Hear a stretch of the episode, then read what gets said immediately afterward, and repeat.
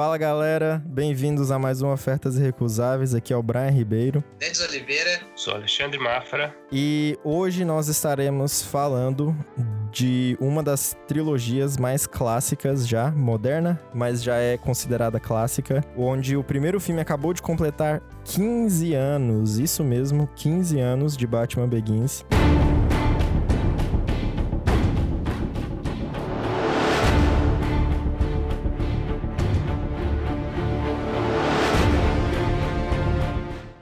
Então, vamos comentar aqui o impacto desses filmes ao longo dos anos e o impacto deles na nossa vida também. Então, fica ligado aí.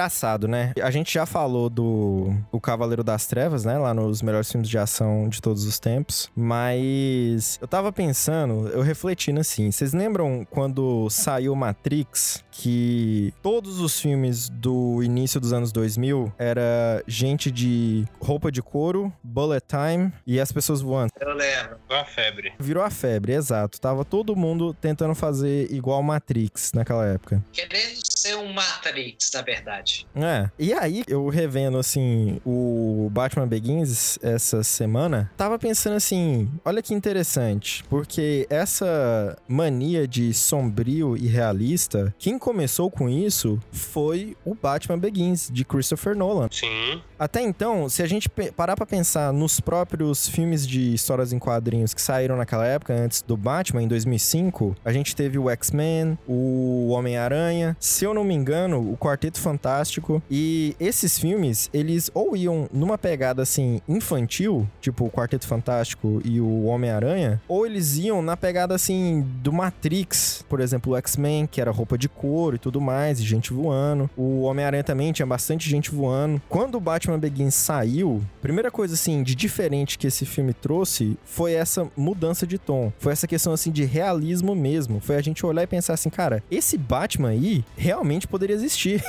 assim que Matrix influenciou ali, e a partir de do Batman Begins, eu creio que tenha começado outra tendência. Eu me lembro bem, Brian, que quando eu saí do cinema, eu fui comentar com.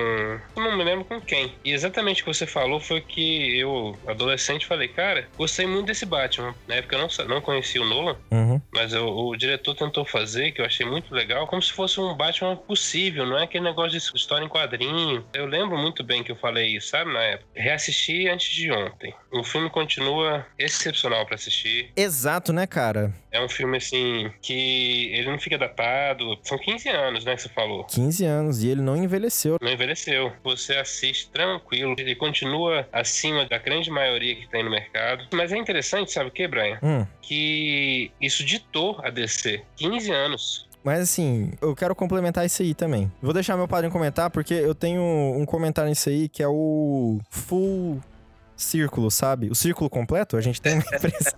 a gente. É, é, gente, o Brett tem um tempo que tá morando no exterior, então tem palavra que ele não sabe mais, entendeu? Tem expressão. Tem expressão que eu tô esquecendo em português. É o círculo completo? Acontece, sério. É, é, é, acontece muito com o cérebro da pessoa. Mas vamos lá. Fala aí. Eu sou de um tempo ainda mais antigo, né? Então vou voltar bem lá atrás. Senta que lá vem a história. O Batman, ele surgiu a primeira vez nos quadrinhos em 1939. Ele é uma criação do Bill Finger e do Bob Kane. Em 1960, surgiu a série com Adam West e Burt Ward, que Adam West fazia o Batman e Burt Ward fazia o Robin.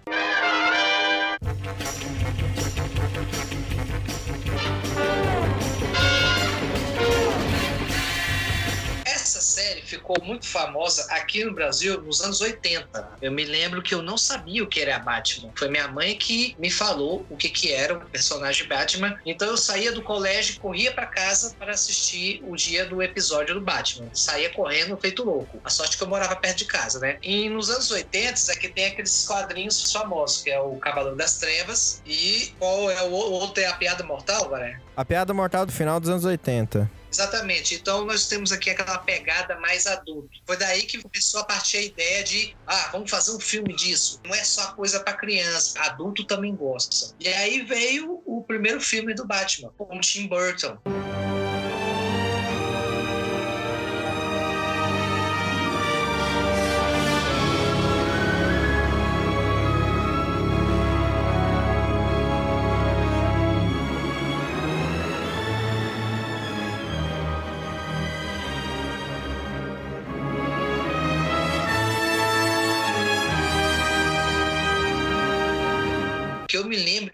Foi uma campanha tão avassaladora, cara, que no primeiro dia, olha só, hoje em dia, você vai no cinema, a coisa é organizada. Você compra o ingresso, tem a numeração da sua poltrona, anda pelo shopping, entra, vai lá e senta na sua poltrona. Na minha época, quando eu fui assistir Batman do Tim Burton, além de eu pegar uma fila desgraçada que dava volta no quarteirão, quando eu finalmente consegui entrar para assistir a sessão à noite, eu cheguei à tarde para assistir à noite. Quando eu finalmente fui assistir, cara, tinha gente sentada no chão. Eu nunca esqueci isso tinha gente sentada no chão. Só para contextualizar também, volta no quarteirão é porque não existe mais cinema de rua no Brasil, então era o cinema não era dentro de um shopping na época, né? Por isso que a fila dava volta no quarteirão. Exatamente. Era um prédio mesmo, onde era, vamos no cinema. O cinema é ali, a gente pegava a fila e dava a volta no quarteirão. Detalhe que isso existe aqui na Europa ainda. Ainda, né? Aqui na Europa ainda tem cinema de rua. Que é bacana. Na verdade, em Bruxelas, onde eu moro, tem um cinema dentro do shopping. Todos os outros cinemas é do lado de fora. É um prédio só de cinema. gosto de matar o.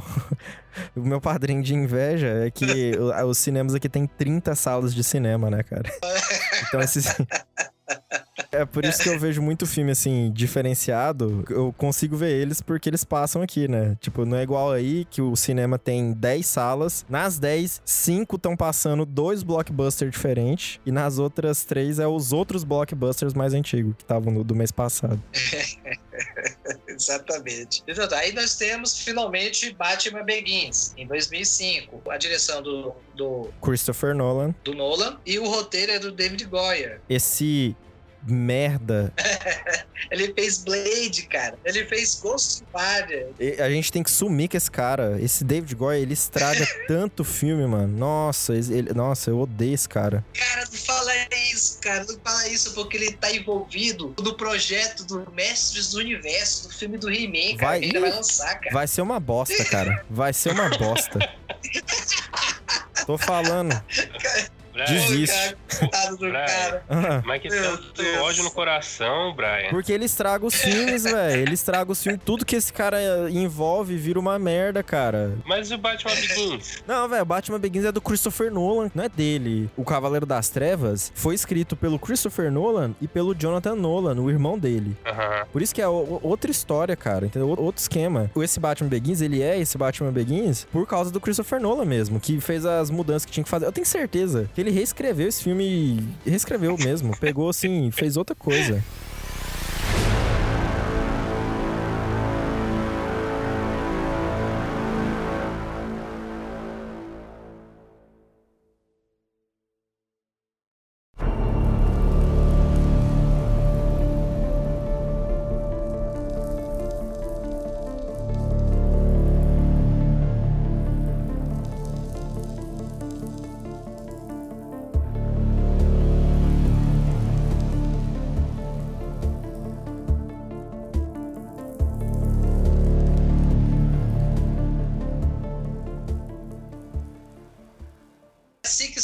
Anunciou quem faria o papel de Bruce Wayne e tal, que é o, o Christian Bale, para fazer o Batman, eu torci o nariz. Mas aí anunciaram o elenco. Já tinham Michael Caine, Liam Neeson, Gary Oldman, Morgan Freeman.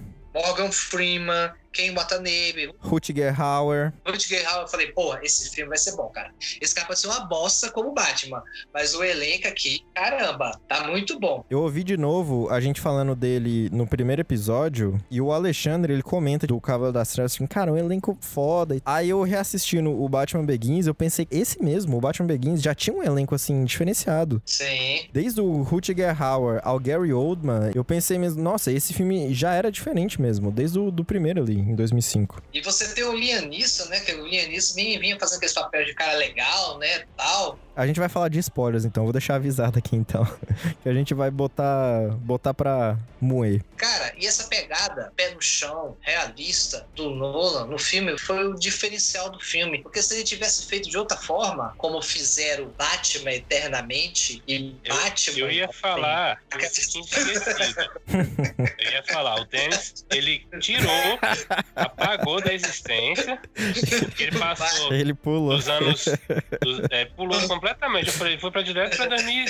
Eu falei que, gente, tá faltando umas décadas aí no meio do caminho. Não, cara, mas isso, isso é porque você tem que esquecer aqueles filmes mesmo, porque aquilo ali não é Batman, cara. Batman Forever e Batman, é, E Robin. Batman Robin, cara, aquilo não é Batman. Bat Nipple. Nossa, é. O traje com mamilo. Pois é, nossa, Jesus, que coisa Não, bonita. mas- O pior não é isso. O pior é o cara fazer uma cena com o ator virando a bunda pra você. Aí você tem uma bunda enorme, entendeu? Um cu enorme virado pra tua cara. Tipo assim, mas que desgraça é essa, cara? Não! É, e aí, é. quando ele fecha o cinto, ele vira aquela sunga bem na tua cara, quase esfrega aquele pinto do Batman. O bate-pinto na sua Do Batman. Aí você fica assim, porra, esse diretor, é, ele fez esse filme. Não, não, não. Calma, calma. O finado, Joe Schumacher, ó, que descansa em paz, morreu recentemente. Exatamente. É, é. Mas assim, ó, vou entrar aqui na onde eu queria falar também, então. Você lembra no começo do Capitão América 2, quando o capitão vai naquele navio lá pra salvar a galera? Hum. E na hora que ele entra, o primeiro cara que ele derruba, ele já vem assim dando um chute no cara que o cara vai pra fora do navio. Aquele é Capitão América. Então, assistindo o filme, na hora que o Capitão América faz aquilo, a gente já pensa assim, uou. E aí, eu fui ver uma entrevista com os irmãos russos, que eles comentam desse chute mesmo, assim. Ele vira e fala assim, a gente queria mostrar que esse era outro Capitão América, que não era o Capitão América do primeiro filme. Então, uma maneira, assim, de já chegar chegando, foi esse chute que ele dá, né? Ele, ele já chegar pé na porta mesmo, sabe? É engraçado que quando eu assisti o Batman, o filme começa com o Bruce numa prisão em algum lugar, e aí vem uns cara enchendo o saco dele, começa a bater nele, e aí eles caem todos na lama, e aí o Batman, o Bruce Wayne, no caso, sozinho, desce o cacete em sete caras ao mesmo tempo ali, no meio da lama ali mesmo, assim. Eu lembro que eu assistindo, eu pensei assim, cara, esse é um filme diferente. Aquela luta na lama, esse negócio um, um pouco visceral, diferente. E aí eu tava lembrando disso porque o Batman Eternamente e o Batman Robin, ambos do Joe Schumacher, eram filmes que copiavam mais ou menos o estilo dos Do Tim Burton. Então na minha cabeça, o que que o Joe Schumacher pensou? Eu vou manter a mesma linha e a mesma pegada do que já deu certo, que foram os filmes do Tim Burton. Por isso que a estética, a trilha sonora lembra muito. A única diferença é que os filmes do Schumacher são uma bosta. Só que o estilo, mesmo assim, ele tentou copiar. E foi massa que o Christopher Nolan, quando ele veio, ele falou: Eu vou fazer outra coisa, outra história. Então, toda aquela coisa assim, caricata que os antigos tinham, nos primeiros 10 minutos do filme aqui, nessa luta na lama, numa prisão lá, não sei o que lá, você já vira e fala assim: beleza, esse é um Batman diferente. Esse aqui é é outra história, é outro cara, entendeu? É, te surpreende, né? Porque você pega assim, ué, já, já começou aí o filme? Eu não tô entendendo. Aí você fica bem perdido na história e depois você. Ah, tá. Agora, agora você é inteirado do que aconteceu pra até ele chegar aí. a, vamos dizer assim, a evolução do Bruce Wayne foi interessante também, né? Porque se você parar pra pensar, que nem vocês estão falando dos, dos filmes antigos, você tem um cara estabelecido, um cara lá traumatizado, não sei o que, estabelecido. É. Eu também acho que foi uma forma de diferenciar também, foi isso. Você entender um pouquinho da psique do cara. Pra chegar onde ele chegou a ser Batman, ele não ficou lá na, na academia dele de jiu-jitsu, né? Ele, alguma coisa acon- aconteceu a mais pro cara ficar na- nesse nível. E, e isso é interessante, né? Apesar que a gente não vai ter mais isso. Vocês já sabem disso, né? Como assim? O Bat Affleck lá não teve nada disso. Ah, E eu já fiquei sabendo que o, o Edward também não vai ter. Digamos, é o Batman início de carreira, mas não vai ter nada de história de. não vai ter origem. Não vai ter origem. O que pode ser bom. Talvez a DC É, porque- até entenda isso, né? Fala assim, cara, a gente já tem É. uma história de origem que é perfeita, não precisa mexer em um- definitiva. Batman já é cultural, entendeu? É parte da nossa cultura já, né? As pessoas já nascem sabendo do trauma, do traumatizado. Uma coisa que eu tinha esquecido de comentar aqui era o do círculo completo lá, sombrio e realista. Só que revendo o filme, o filme tem várias piadas, assim, sabe? E eu achei legal que o filme consegue balancear humor e seriedade ao mesmo tempo, assim, sabe? Que é mais ou menos o que a Marvel faz hoje em dia. Esses filmes do Batman aqui, eles ditaram o que são os filmes da Marvel hoje, que é uma coisa mais assim, pé no chão. Não tem magia mais, nem nos filmes da Marvel, não, não existe magia. E ao mesmo tempo, os filmes da Marvel, que as pessoas falam que é o melhor dos filmes da Marvel, é que eles são assim, divertidos, entendeu? Então é legal que os filmes do Christopher Nolan já eram desse jeito. Quem começou esse processo de como são os filmes de quadrinhos hoje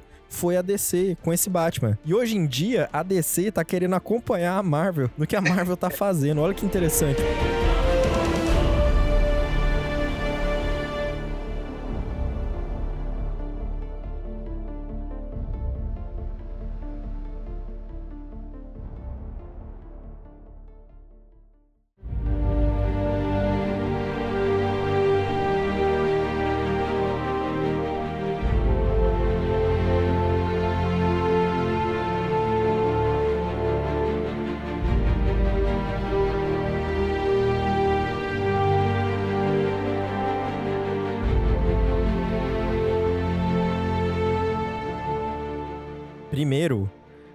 Essa trilha sonora maravilhosa desses filmes, cara. Hans Zimmer e o James Newton Howard.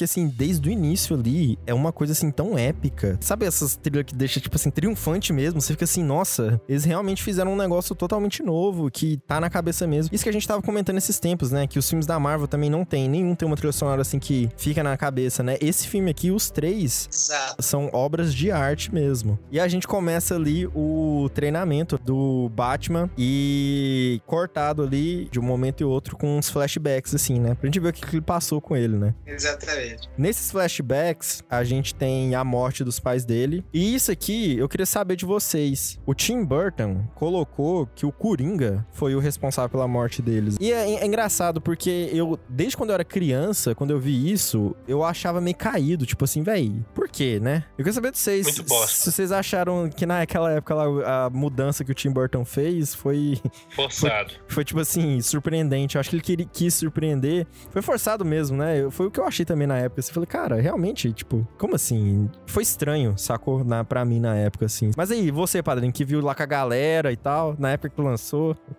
30 anos atrás.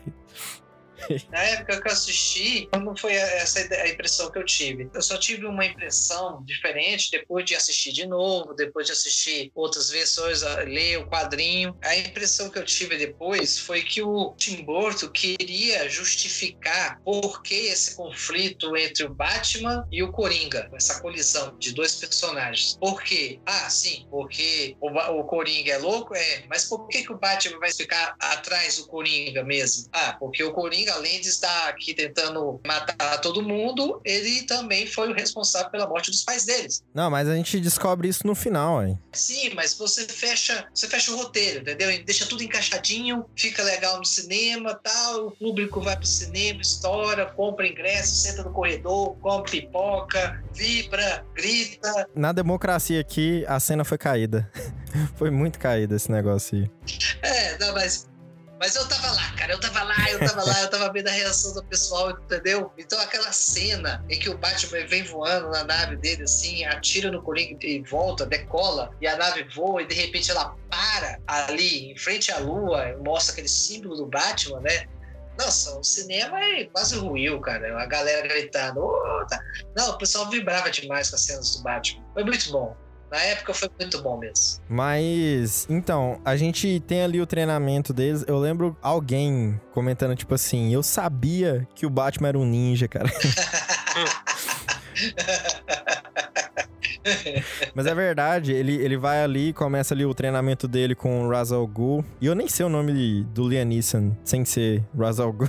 Mas enquanto ele começa o treinamento dele ali, a gente vai vendo essa parte do passado dele. A culpa que ele sente, né? O Bruce Wayne se sentia culpado pela morte dos pais dele. E isso adiciona uma camada massa aí, né? De, de sentimento mesmo. Por exemplo, eu tava vendo alguém comentando. Esse é o primeiro filme de herói, assim, que você tá interessado em quem tá atrás da máscara. Geralmente a gente quer ver o herói em ação. Aqui não, aqui a gente realmente tá interessado no desenvolvimento do Bruce Wayne também, entendeu? A culpa que ele carrega pela morte dos pais, o ressentimento que ele carrega de não poder se vingar, essas coisas são todas trabalhadas no decorrer do filme, né, cara? Mas posso te falar uma coisa, Brian? Como um cara que é fã do, do Batman, pra mim, o Batman sempre foi interessante, tanto quanto o Batman, tanto quanto o Bruce Wayne. É. Na minha visão, eu sei que a DC ela, ela percebeu o potencial do Batman e vende de tudo quanto é forma. É um personagem que realmente usam pra caramba. Mas é um personagem que pra mim sempre foi mais interessante até do que o Zulão.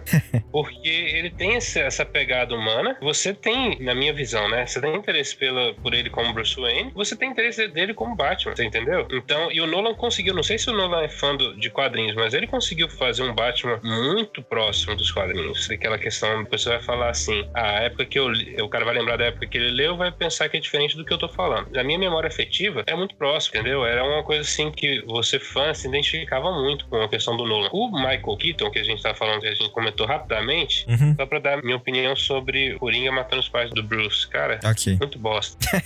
Sinceramente. Sinceramente.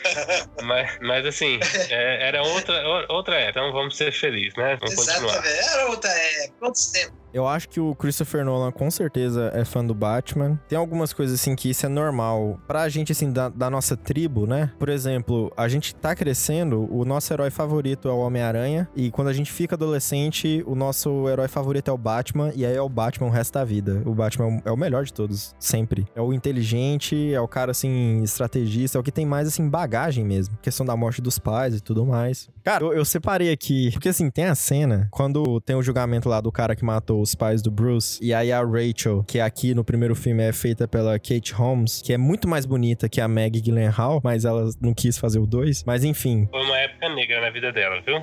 foi o maior vacilo Foi. dessa mulher, literalmente, né? O maior vacilo de tudo. Mas o problema dela era mais sério, Brian. O que houve? Era o marido? Eu acho que, é, se eu não tô enganado, na época ela era casada com o Tom Cruise. Era na época sim, mas e aí? Exato. O Tom Cruise não deixou ela fazer o filme? Rolou umas tretas nesse sentido aí, entendeu? Ah, foi? Isso eu não sabia, não, é. Ele, nessa cientologia dele aí, ele, ele é muito doido, cara, na moral. Não, ele é bom como ator na vida real mesmo, assim. Mas assim, foi ele que não deixou ela fazer então? Que viagem. Rolou uns negócios nesse sentido. Vai que não sei se é verdade, né? Vamos especular só. Pois é, ela, no, no flashback do julgamento lá, do cara que matou os pais dele, o Falcone vai lá e mata o cara, porque ele ia dedurar o Falcone. E isso é massa também, que tipo, o Batman lida com a máfia, é bem legal. Aí, quando ele morre, cara, a Rachel leva o Bruce, assim, pro submundo lá de Gotham e fala, tipo assim, ó, tá vendo isso aqui, ó? Isso aqui é o que, que o Falcone faz, isso aqui, os seus pais lutavam por isso aqui. E aí ele vira e fala, tipo assim, velho, mas uh, e aí? Eu queria vingar. E aí na hora, na hora que ele mostra, assim, que ele ia matar o cara lá, ela dá uns tapas na cara dele, assim, e manda ele sair. Eu escrevi aqui, Rachel foi uma vaca. E esse discurso de merda, tipo assim, nossa, e as pessoas e todo mundo. Olha o cara perder os pais, entendeu? Olha a situação dele. É isso mesmo, como é que você controla o teu sentimento mesmo, essas coisas assim, sabe? Eu achei muito paia o discurso inteirinho dela lá no carro bizarra, assim. Foi um negócio assim, tão clichê. E o fato dela não entender ele, entender o que, que ele passou, o que, que ele tava passando, foi muito pai, entendeu? Já assistindo hoje, eu pensei assim, eu teria ficado com muita raiva dessa mulher na época. O que eu achei mais legal dessa cena é que, é, se você parar pra pensar, cara, é necessário a se- segundo tapa mesmo? Um, um só não tem que resolver a situação, não? Mas na vida real é daquele jeito, cara. É isso que o Nolan queria. Ele queria a pegada real. Então ela não vai dar só um tapa, não. Ela dá um tapa porque ela viu a arma na mão dele. E ela dá o segundo tapa pra ele acordar pra vida. Tipo assim, você não é assim, cara. Para com isso. Não é isso que vai acordar ele pra vida, cara. Que foi muito incompreensível, velho. Que falta de compreensão. Tinha que dar um abraço nele, entendeu? Alguma coisa assim. Que eu fiquei com levemente com ódio dessa mulher. Mas na vida real, só mete a mão. Mas ele vai lá, vai lá, confronta o Falcone, e o- e o Falcone que dá a real nele mesmo. Look around you. You'll see two councilmen, a union official, couple off-duty cops, and a judge. Now, I wouldn't have a second's hesitation in blowing your head off right here and right now in front of them. Now, that's power you can't buy. That's the power of fear. I'm not afraid of you. Because you think you got nothing to lose. But you haven't thought it through. You haven't thought about your lady friend down in the DA's office. You haven't thought about your old butler. Bang! É muito massa essa cena. Que ele vira tipo assim, ó, tá vendo aquele promotor ali, o juiz ali, o chefe do, do departamento de polícia aqui, todo mundo aqui ao redor e eu não estaria em dar um tiro na sua cara, tirar a arma na hora assim. Esse é o tipo de poder que não dá pra você, que você precisa comprar. É, tipo, cara, não, é, é muito. Cara, é- olha só, eu tenho certeza que não foi o David Goyer que escreveu esse filme, cara. Certeza. Eu tenho certeza. Meu Deus, se o, Brian conhece o David Não, Goyer, é ele vai exato, porque não tem jeito. É muito bom. É muito bom pra ser desse cara, entendeu? E, aí ele entra na- nessa jornada dele aí, Into the Wild, e vai parar lá no. Nem sei que país que ele tava, pra fazer o treinamento com o Ra's al Ghul. Mas assim, é, vale, vale salientar que o treinamento físico do Christian Bale para fazer essa parte, que ele Tava, Eu, ele tava é, ele tava totalmente tava em forma e tal, mas aí, quando ele começou a fazer, a- ele chegou para fazer as filmagens do treinamento dele com o Ra's al Ghul, ele chegou forte demais, né? Ele ficou, tava musculoso demais, então ele teve que perder um pouco para depois ficar tipo o Bruce Wayne, entendeu? Tipo, ele é, ele é o Batman, mas também é o Bruce Wayne, então ele não pode ficar marombado demais. É forte, mas não tá, porque no, no começo, assim que ele começa o tratamento, você vê que ele tá, tá muito grande, entendeu? E É. ficou meio, tipo assim, na hora que vestir o traje nele, vai ficar muito estranho. Então, perde um pouquinho de quilo aí, cara, vai pra ficar melhor. É, realmente, deu pra reparar. Você só vê isso naquela cena específica. Inter- Interessante isso. Você vê naquela cena específica que o cara realmente tá bem, bem bombado. E o povo pira que um ano antes ele tinha feito aquele O Maquinista, alguma coisa assim, que ele tava assim, só o osso, cara. E ele saiu daquele filme lá de só o osso pra esse, já chegou bombado, mais bombado do que ele precisava. Mas, mas ele, se eu não me engano, ele falou que vai parar com essas, para... essas palhaçadas, né? Porque senão ele vai. Mas é, ele é bem aguentava não, esquisita essa dieta dele. Exato.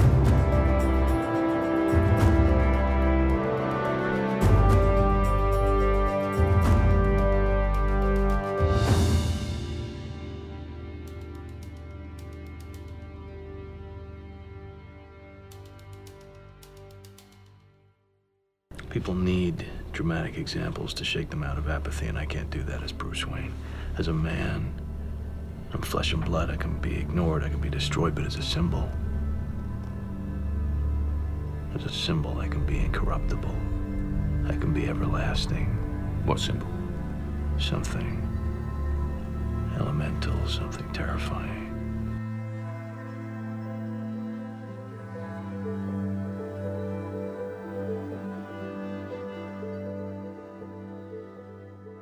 Ó, eu tenho aqui anotado que ele salva a vida do Liam Neeson. Lá na. Ele explode a parada toda, salva o Liam Neeson e volta pra Gotham pra fazer a diferença. E aqui a gente tem o discurso dele de que ele quer se tornar uma lenda. É isso mesmo? Ele vira e fala, eu quero, né? Um símbolo. Um símbolo. É isso, o símbolo. Ele quer só dar um Sim. símbolo. Quem toca no assunto de lenda é o Hazar Ghul. Ele fala sobre essa questão de se tornar uma lenda. Sabe uma coisa que você falou sobre ele salvar o Hazar Ghul? Sim. Eu lembrei de uma coisa, que ele fala uma coisa pro Bruce que na minha cabeça não fez muito, muito sentido. Porque ele, quando ele bota fogo na casa do Bruce, ele fala: Você botou fogo na minha casa e me deixou pra morrer. Só que não foi bem isso aí. Às vezes o velhinho lá não falou É. pra ele. Ah, né? não. Na verdade, eu acho o seguinte. Porque assim, ele não sabia. É porque assim, ele decidiu matar o Ra's al Ghul, entendeu? Então, se ele soubesse que era o Liam Neeson lá morrendo, ele teria deixado ele pra morrer. Então, o Ra's al Ghul, ele salvou o Liam Neeson, mas o Ra's al Ghul, ele deixou pra morrer queimado, entendeu? Então, como o verdadeiro Ra's al Ghul é o Liam Neeson, então, tecnicamente, eu falei assim, velho, você me deixou lá pra morrer. Tipo assim, quem ele salvou, ele não salvou o cara, ele salvou o Ra's al Ghul, entendeu? Caramba, Brian.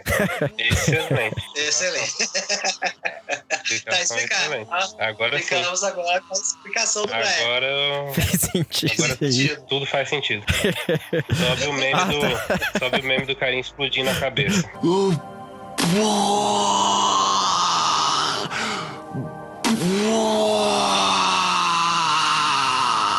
Uh, uma explosão aí. Cara, o Michael Caine foi o Alfred perfeito, cara. I assume that as you're taking on the underworld, this symbol is a persona to protect those you care about from reprisals. You're thinking about Rachel? Actually, sir, I was thinking it myself. Como o Michael Caine, assim, brilha nesse papel aqui, entendeu? De essa figura paterna mesmo que o Bruce pre- precisava mesmo, né? Em questão de elenco mesmo, o filme acerta demais, né? De todo mundo aqui, ninguém tá... Você tem Deus no elenco, mano. Expecting to run into much gunfire in these caves? Look, I'd rather Mr. Earl didn't know about me borrowing. Mr. Wayne, way I see it, all this stuff is yours anyway. Exatamente. Encerra. Então,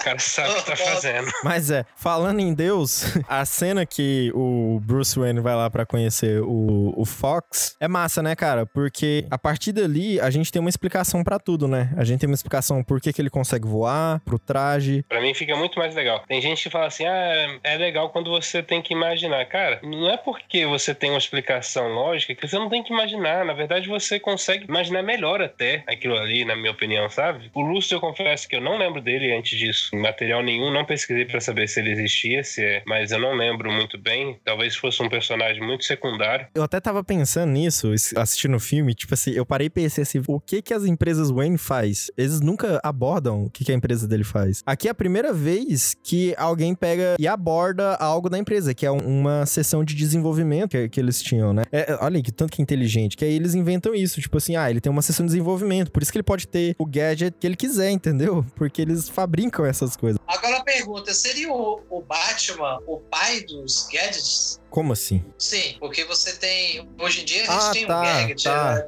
tem smartphone, que você usa pra fazer ligação, entendeu? Tem fone de ouvido Bluetooth, tem uma série de coisas que você usa no seu dia a dia, tem óculos de realidade aumentada. Então, seria o Batman, a figura do Batman, o personagem que estimulou a humanidade a criar os gadgets? É, e lembra quando a gente comentou lá na ficção científica que pô, uma coisa são as duas coisas que a literatura influencia a ciência e a ciência influencia a literatura ao mesmo tempo? Talvez um pouco disso mesmo, né? Tipo, as pessoas, vamos ter algo aqui pra resolver isso, pra resolver aquilo. É legal, eu, eu gosto da dinâmica Bruce Wayne e do Fox. É muito massa os dois assim, o jeito que os dois conversam. E é massa que o Fox em nenhum momento fala pra ele, né? Mas o Fox tá o tempo inteiro assim, tipo assim, é massa, sabe? Esse subentendido que fica os dois assim. É muito legal, cara. Gary Oldman é muito massa, cara. Tenente Gordon. É massa a cena que ele pega lá o Tumblr também. Achei muito da hora. Agora, a gente tem umas. Ah, esse eu vi o programa, vi o programa do Garagem de Jay Leno. E ele apresentou o Trumbler no Garagem de Jay Leno. Ele entrou e dirigiu. Cara, dentro, daquele, dentro daquilo, ele é bem exatamente o que você vê no filme. Mas assim, ele é muito barulhento, cara, porque o motor tá logo ali atrás e o motor é um motor da Lamborghini, de Lamborghini, né, cara? Pra poder mo- mover tudo daquilo, é um motor Lamborghini. Então, ele é muito barulhento. Cara, nos extras do DVD, não é daquele jeito lá por dentro, não. Mas a gente tem a primeira aparição do Batman, né? É uma cena clássica agora. O que eu queria comentar dessa cena, cara, é, é massa, porque ela tem um tom de suspense, de filme de horror. Tipo assim, como se ele viesse pegando um por um ali, sabe, cara? Eu achei muito massa como ele conseguiu passar esse tom mesmo de horror nessa toda assim. E aí ele pega o Falcone e fala a clássica, né? I'm Batman. hell are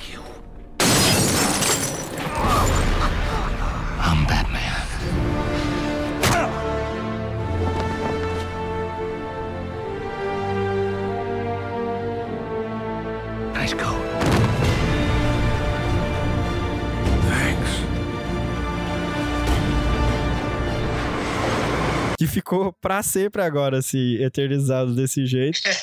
E ainda tem a piada lá do, do casaco, né? De quando ele tava indo embora. A primeira vez que ele decide deixar tudo pra trás, ele dá o casaco pro mendigo. E aí é o mesmo mendigo que ele deu o casaco aquela vez. Aí ele vira pro mendigo, é um belo casaco. É o casaco, exatamente.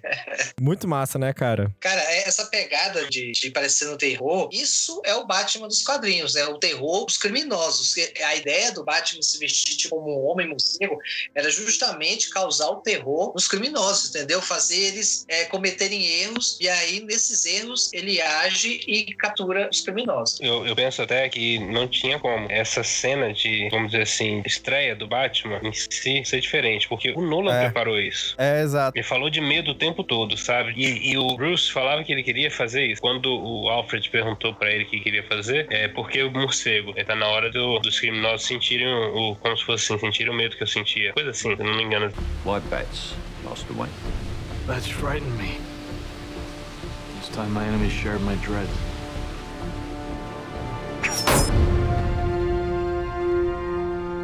Então, assim, é, não dava pra introduzir o Batman de fato sem que fosse dessa forma. Realmente explorando esse lado do medo. Né? Você vê que é uma cena meio até tosca. Eu pensei, é uma cena que ele pega um dos bandidos e ele tá de cabeça pra baixo. Dentro do- da possibilidade de ser, de ser um negócio mais pé no chão. Cara, dá muito mais trabalho, cara.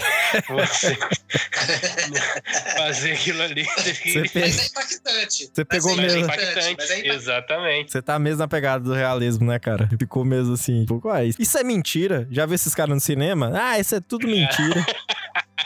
Não, não é não, É, cara. mas na hora ninguém falou isso. Eu assisti o filme de cinema, né? nessa hora ninguém falou isso. O pessoal vibrou. É! Não, é, não, é legal. Só falando assim, depois de muito tempo, né? Mas você é olha verdade. aquela cena e fala assim, ele utilizou por causa de um propósito. E era, era, era já, inclusive, era criar um morcego ali. Então nada melhor do que um morcego quando umas poucas vezes naquela cena que ele aparece de fato. E é legal, a tá piada de é boa, a boa também, né? Tipo assim, onde você está? Aqui.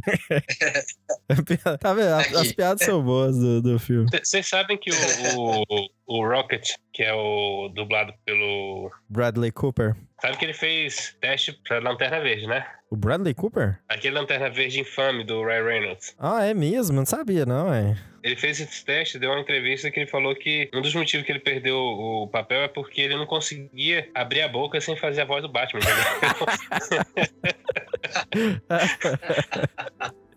Que, então, que pai. É, que sorte é dele também, né? pai e sorte Sorte é ao mesmo tempo. não, eu vou falar pra você, é, sorte é dele, porque eu acho que só mesmo é o Ryan Reynolds pra poder fazer e se recuperar e ainda fazer outro, outro super-herói, porque, É. na moral, ele- aquele lanterna é triste. Não, eu, o, eu, eu acho que o. Qual que é? O X-Men Origins é ainda pior, eu acho. Nossa, na verdade, É, os dois. pô, ele conseguiu. Não, o cara é fera.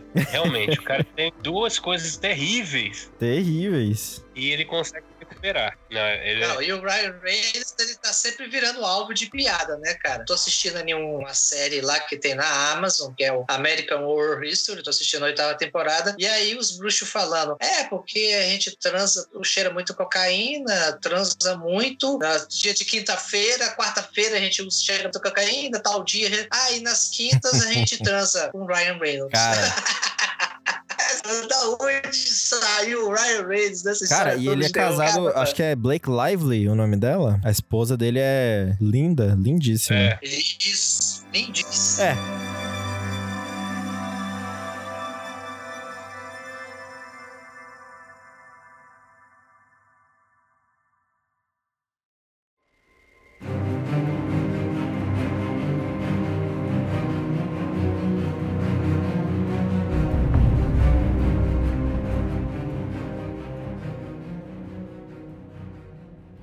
Nessa, o Falcone é preso. E aí a gente tem um espantalho, né? Scarecrow. Vocês sacaram que o cara era o espantalho, o Cullen Murphy, desde o início? Assim que ele começou a aparecer, eu falei, cara, esse cara é o espantalho. Daí quando ele botou a máscara né, do espantalho, eu falei, ah, é o espantalho. Pois é. Aí ele aparece lá, ele pega o Falcone. Aí a gente descobre toda a trama que a gente não precisa estar falando aqui ou precisa estar falando aqui. Não, não, vamos, vamos, vamos continuar no. no...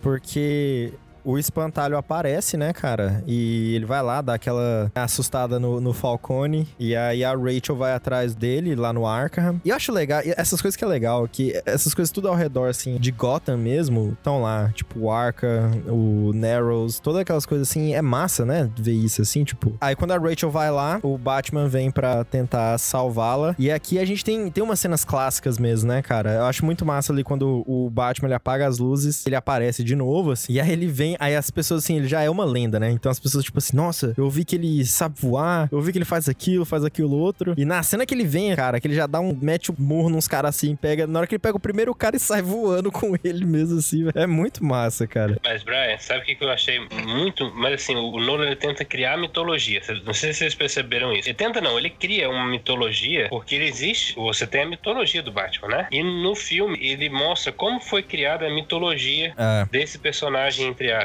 né? Que é do, do herói no universo dele. E eu acho, assim, uma coisa fantástica, passando um pouquinho pro final do filme, é a cena dele voando pela cidade e tá todo mundo doido. Isso é legal. Né? No negócio do medo. Ali você, você Isso. pega a sacada dele de, do tipo, cara, esse cara daqui pra frente, porque o Brian tava. O Brian, ó, é o, o Brian é foda, mas não é o Batman, não. O, É. o Batman.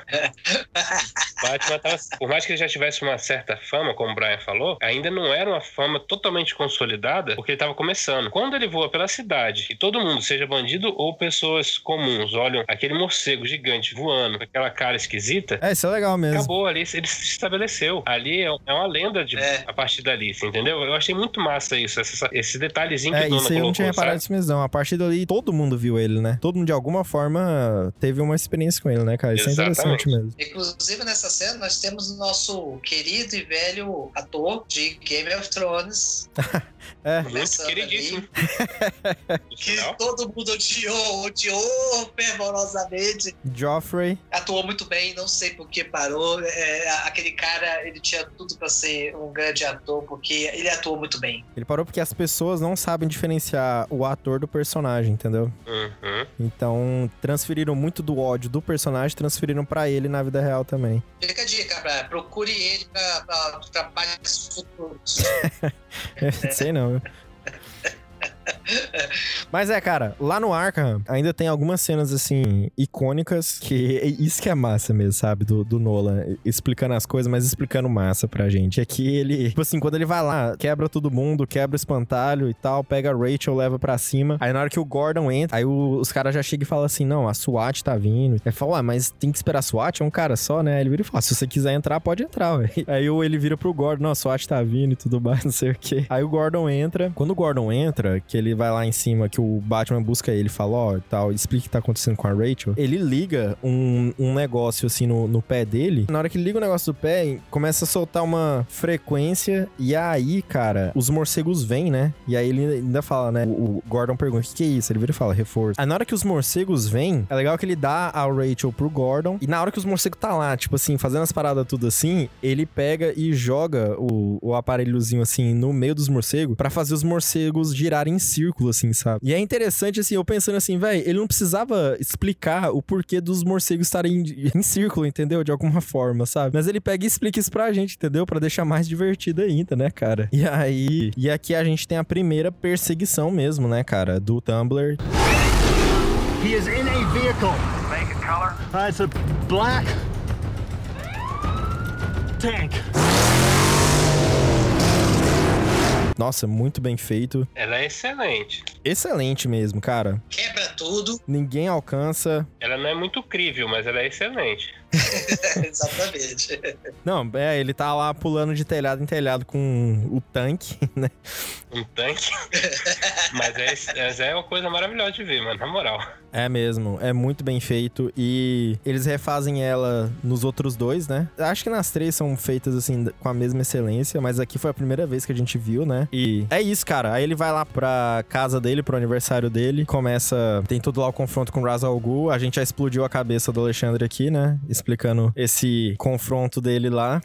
Se de tudo de tudo hoje não tivesse é, tanto assim, se, se hoje eu não estudasse nada, um conhecimento enorme eu já Aí. recebi hoje. Foi isso aí, ó. Mas é, ele salva a galera lá no. Tem todo, todo esse plot aí pra transformar, matar a cidade lá com, com esse gás lá, fazer a cidade se matar com esse negócio. E aí o Batman vem, mata o Ra's al Ghul e salva todo mundo. E é, ele mata até massa, né? Porque aqui a gente tem algo que vai. Ele não mata, ele não faz nada. Exato. É porque aqui a gente tem um preceito que vai ser muito importante no próximo filme, que é o código do Batman de nunca matar ninguém, entendeu? Então ele vira e fala: Fala isso pro Ben Affleck, mano. É, mas- exato, mas o, o, o Batman. Exatamente. Contramão, né? Foi totalmente na contramão. É, o Batman do Christian Bale, é, do Christopher Nolan, ele tem esse código, então por isso que ele vira e fala isso. You finally learn to do what is necessary. I won't kill you.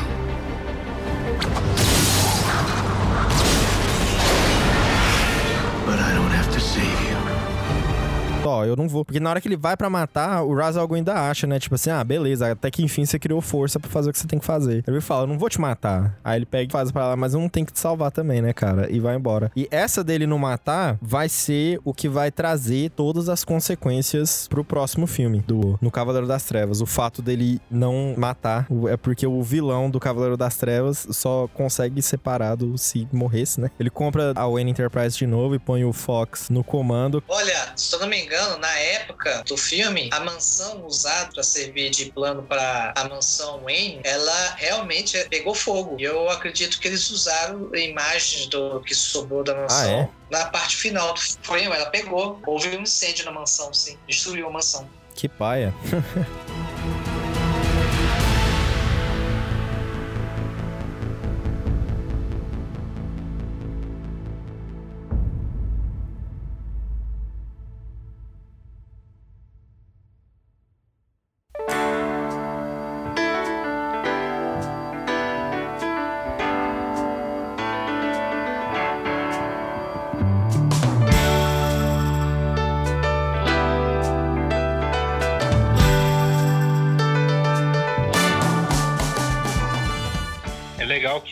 sinal, né, não é nada muito um movimento, vamos dizer assim, de ego do Bruce Wayne, é o próprio Gordon que Ah, isso é legal né? mesmo. É, não tinha parado de pensar assim mesmo, não, né? Exatamente, é, cê- ele chega lá, legal esse negócio aí, pois é. E na época, como grande fã do Batman, o- quando o Gordon entrega a carta Batman, e que me deixou muito oriçado, cara. Eu fiquei assim, pô, velho, o próximo vai ser muito bom. É, deixou vai ser muito bom. o melhor dos ganchos, né? Foi esse, né, cara? Sabe, foi um gancho assim, como diria o outro, fenomenal. Foi mesmo, cara. Porque eu fiquei assim, cara, me, me gerou expectativa. Porque eu sempre fui apaixonado por cinema, quadrinhos e tudo mais, mas essa não era uma época que eu tava preocupado com, com cast de elenco, com.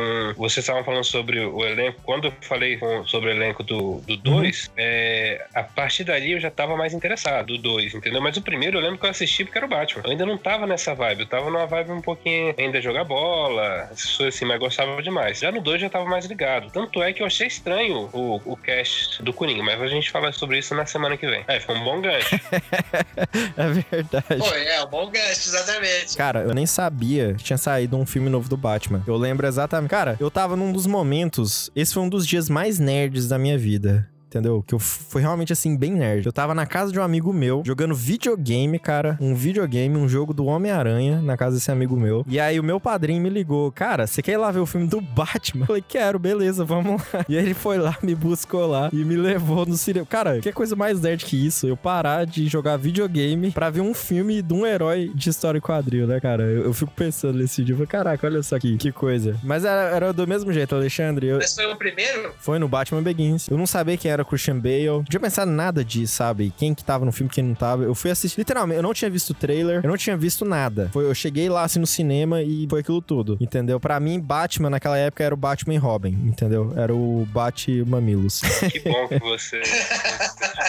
Experiência Que bom que eu posterior. contribuí com a outra visão do Batman pra você. Foi, foi. Que bom, E que aí, bom. da próxima. Aí, os próximos a gente conta, né? Semana que vem. do que, como é que foi ver os próximos próximos filmes, né, cara? Exato. Gente, muito obrigado. Muito obrigado, então, Alexandre, Denis. Valeu, Foi gente. massa. É isso. Valeu. Fica aí o nosso gancho mesmo, então, pra semana que vem. Semana que vem a gente vem falar do segundo filme, comemorando os 15 anos da trilogia do Christopher Nolan, os melhores Batmans já feitos aí. Talvez no terceiro filme estaria ausente, tá? Nossa, Mas- que paia. não pode, não pode. Tem que estar aqui. A gente vai falar mal dele junto. Ah, tem que. Vamos junto. Eu Tem e você. Alexandre, a gente vai detonar esse filme pro meu padrinho aqui, ó. Eu e você, fica tranquilo. Vou estar junto aqui pra você, ó. Te ajudando a odiar. É nóis. Não, eu, eu ainda tenho mais coisas pra contar desse filme. Mas valeu, gente. Muito obrigado. e Valeu, até galera. semana que vem. Valeu, um abraço. Até. Tchau. Valeu. Até semana que vem, gente.